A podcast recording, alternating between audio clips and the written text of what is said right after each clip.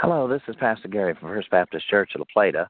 On this date in history, 91 years ago, the Star Spangled Banner was officially adopted as our national anthem.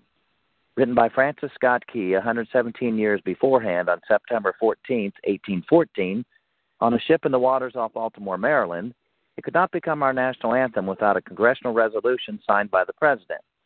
Congress did resolve, and President Herbert Hoover signed their resolution. Key's poem, originally entitled The Defense of Fort McHenry, was set to a well known English tune just as My Country Tis of Thee was.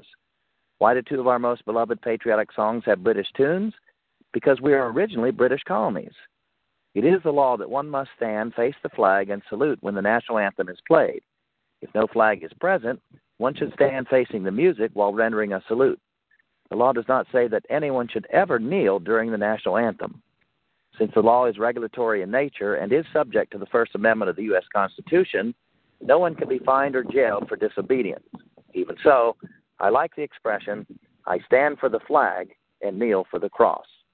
We live in a great nation that was founded by godly men on Christian principles, but that guarantees Americans nothing.